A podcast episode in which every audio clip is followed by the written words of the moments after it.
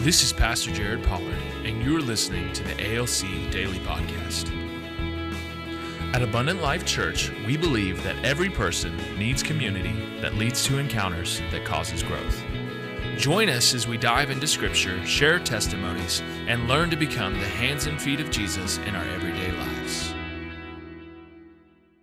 Good morning and welcome to the ALC Daily Podcast. My name is Pastor Jared Pollard. And this is Pastor Benjamin Davis. So glad you guys are with us. Again, we're going to close up leading in your sphere. Yep. And we're going to talk about leading at church. What do you mean? What do I mean by lead? What do you mean? What do I mean by that? Ah. Well, before we get into what I mean by that, um, let's quote Proverbs 29 2. This is the NIV, and I, I particularly like this language. Okay. When the righteous thrive. Something about the word thrive, mm.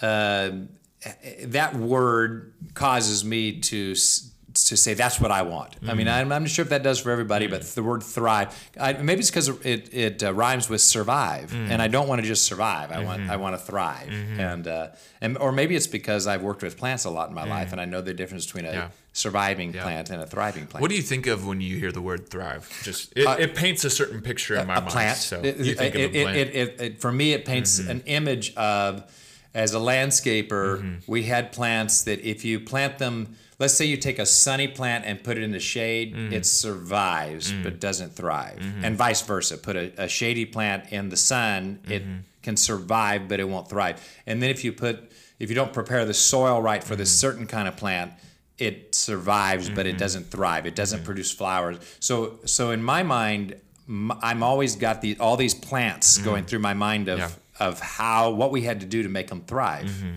and yeah. the difference between a beautiful blooming rhododendron and one that has just got a few stems left on yeah, it. You know what I'm saying? That true. kind of thing. Yeah. Yeah. Well, I think of a plant too, but I think I think if I were to define it, it's growing better than I ever would have expected it to. Okay. Yeah. That's what I think of uh-huh. when I think of yeah. thrive. Does that paint a picture? Is that just it an does. abstract thought? That's like you, you know you plant you plant something, mm-hmm. you yeah. have the picture of what it's supposed to yeah, look like, right? And then it ends up being even more beautiful than you. Oh, it comes out be. better than the picture on the better. package. That's right. Huh? That's yeah. what I think is something that thrives. Absolutely. The ultimate challenge for me, which I've discussed before, it was can I make roses mm-hmm. thrive? Because they're hard. Yeah. Everything kills a rose. Yeah. The bugs kill a rose. Blight kills the rose. Black mm-hmm. spot kills the rose. I mean, mm-hmm. it's it's like they are made to die. so if you can make a rose thrive, you yeah. accomplish something. That's funny. they are made to die. They are made wow. to die. so we want to lead at church because mm. when the righteous thrive, mm people rejoice. When the wicked rule, the people groan. Yeah. Groan. Yeah. You know, the Bible talks a lot about groaning. We don't want that. so, uh, why do we need to lead at church when you're not a pastor? Mm. I thought I'd notice because yeah. most people that would be listening to this would not be pastors. Yeah. Why do we need to lead at church when you're mm. not a mm. pastor? Can I just tell you, people mm-hmm. who are listening to this, your pastors have limited capacity. Mm. We have limited capacity. There are only so many people that we can talk to. There are only so many people that we can keep up with. Um, when Natalie and I did youth, we did this all the time. We would tell the students, you know, it gets creepy if we're the ones inviting your friends. Mm-hmm. it gets weird. Um, and so it has to get to the point where you realize, you know what, I'm leading within the body that I belong to. Mm-hmm. Um, and I got to reach out and I have to help make Sunday mornings good mm-hmm. um, and interactive. And I have a part to play in the Holy Spirit interacting with people in this room. Um, and when you get there, man, does church become a lot more fun than just showing up for a service yeah. and listening to the worship and doing all of that. We uh, one of the things we did was we we remade our church our Sunday services so that uh, we have small group serving teams. Mm-hmm and uh, so, so instead of having scheduled ushers and all that, we have a small group that signs up to serve, mm-hmm. and then that small group leader says, "You you serve over here," and people mm-hmm. volunteer, and it's it makes it better because the small group then is doing something as a small group in the larger group context. But mm-hmm. one of the things we've learned about that is is you find out what people can do that you didn't know they could do. Mm-hmm. So, kind of all the buzz around here of late has been about there's a certain small group that puts some people into the toddlers mm-hmm. as their serving assignment. They volunteered. Mm-hmm. And nobody knew these people had this gift with the toddlers. and they're not the kind of person you would look at them and say, "Oh, you'd be good with toddlers." Mm-hmm. It, it- but we're just fascinated. So videos are being produced of this. Um, that are being- That's awesome. This, the pastors are all in awe and wonder Mm-hmm. of this person that has this amazing ability with these two year olds. Mm-hmm. That they just flock to them and thrive off them. That's awesome. It's a fascinating experience, and and so they, we're getting pictures and videos, and awesome. and our draws are dropping. It, you know, It's hilarious. so you know, uh, God's gifted people uniquely, Yeah, right? absolutely. In, in that way. So, uh, so that's that's a good reason to Mm-hmm. lead at church. So, um, what were some things you did Mm-hmm. before you were a pastor to lead at church? Yeah. Let's, let's give some examples. Um, well, I volunteered. Um, Okay. was one of the things I wanted to be a part of making the service work. That's just it was Okay. just a natural inclination for Got me. Uh, and so um, I love music, so I wanted to play. I wanted to Mm-hmm. Yeah. help support the worship team. Um, I liked tech stuff. I wanted to help with the tech booth. I wanted to do those types Mm-hmm. of things. Um, but then I also I like people, so I wanted to interact with people. Mm-hmm. Yeah. Um, and uh, so I just interacted with people. Mm-hmm. Um, and it wasn't that I ever did anything special, but I just talked to people and Yeah. love on them. And that, that was what I did. One of the things that I did was uh, I just went to the pastor and said, "Tell me what you want done, and I'll do it. Mm-hmm. Anything, anything you need done, I'm I'm here to make it happen." Right? Yeah. Um, but you're exactly right. One of the key things I found was was that before I was a pastor, I'm talking about was Mm-hmm. talking to people. You're exactly right. Yeah. Meaning, I'm not there to worship, listen to the word, Mm. And get and out. leave Yeah.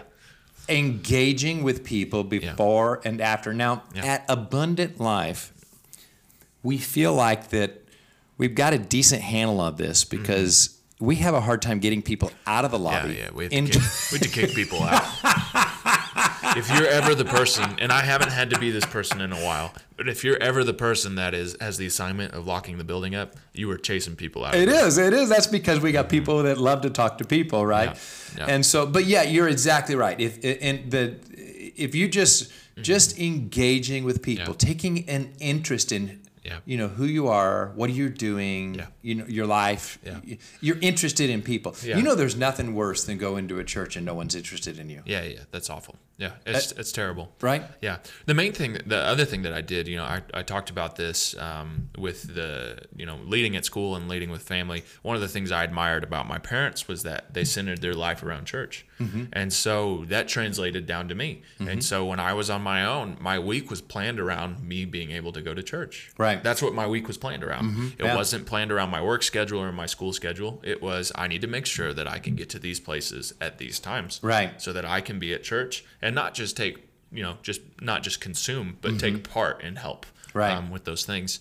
And that was a huge difference. Yeah. Um, and I wasn't paid, and I had no expectation of Mm-hmm. ever having a job or doing anything like that. I just wanted to be a part. That was my community. Right. Um, and so that's hard for some people to grasp because Mm-hmm. maybe you already have a community somewhere else. Mm. Um, but you've got to figure out if you really want to um, enjoy church. I'll just be blunt. If you really want to enjoy church, you got to figure out how to get your community in church. Um, Say it again. If you want to enjoy church, you've got to figure out how to get your community in church. And that might mean bringing the community that you already have to church. Yeah. We're not saying that you have to leave your relationships. It's you got to figure out how you can tie the Lord into everything that you're doing. Yeah, yeah, that's right. And if you're if you're if this is your DNA, Mm-hmm. and then God puts you into an official uh, paid leadership Mm-hmm. position, then going back to that DNA actually is kind of a sabbatical for you, really. Like I, Mm-hmm. Absolutely. Mm-hmm. I have, I have, I lead a small group, and so we we tried to last time we scheduled my small group when I wasn't preaching, you were preaching, Mm-hmm. and uh, I got assigned the door greeter position. Mm-hmm. And I got such a kick out of that. That was so. Now I wasn't that great at it because the door greeter's supposed to open the door, Yeah. say good morning, glad to have you, and move on. Yeah, right? you get you get talking too much. no? I just found myself talking and. How's your work? How's your job? You know what's going on with you? And gotta, you got to shift. You got to get out of that. but it but be, because I'm interested in people, that's where my community's at, Absolutely. right? Then Absolutely. then I, I was very fulfilled in that. So that's a great way to lead. And not everybody's going to be a small group leader. Yeah, and not, everybody's, gonna be a door greeter. Not yeah. everybody's going to be a door greeter. Not everybody's going to preach. but everybody can lead mm-hmm. in in church by interested in by being connected, finding yeah, community in absolutely. those around them, right? Yeah, it's good. Yeah. So we encourage you to lead at church because when the righteous thrive, the people rejoice. Thank you for joining us today. At Abundant Life Church, we believe that through community in small groups and encounters with Jesus, you will have growth. Visit abundant.us to learn more about ALC and how to join a small group. You can also join us on Sunday mornings at 9 a.m. in person or at 1045 in person or on our YouTube with our live stream community.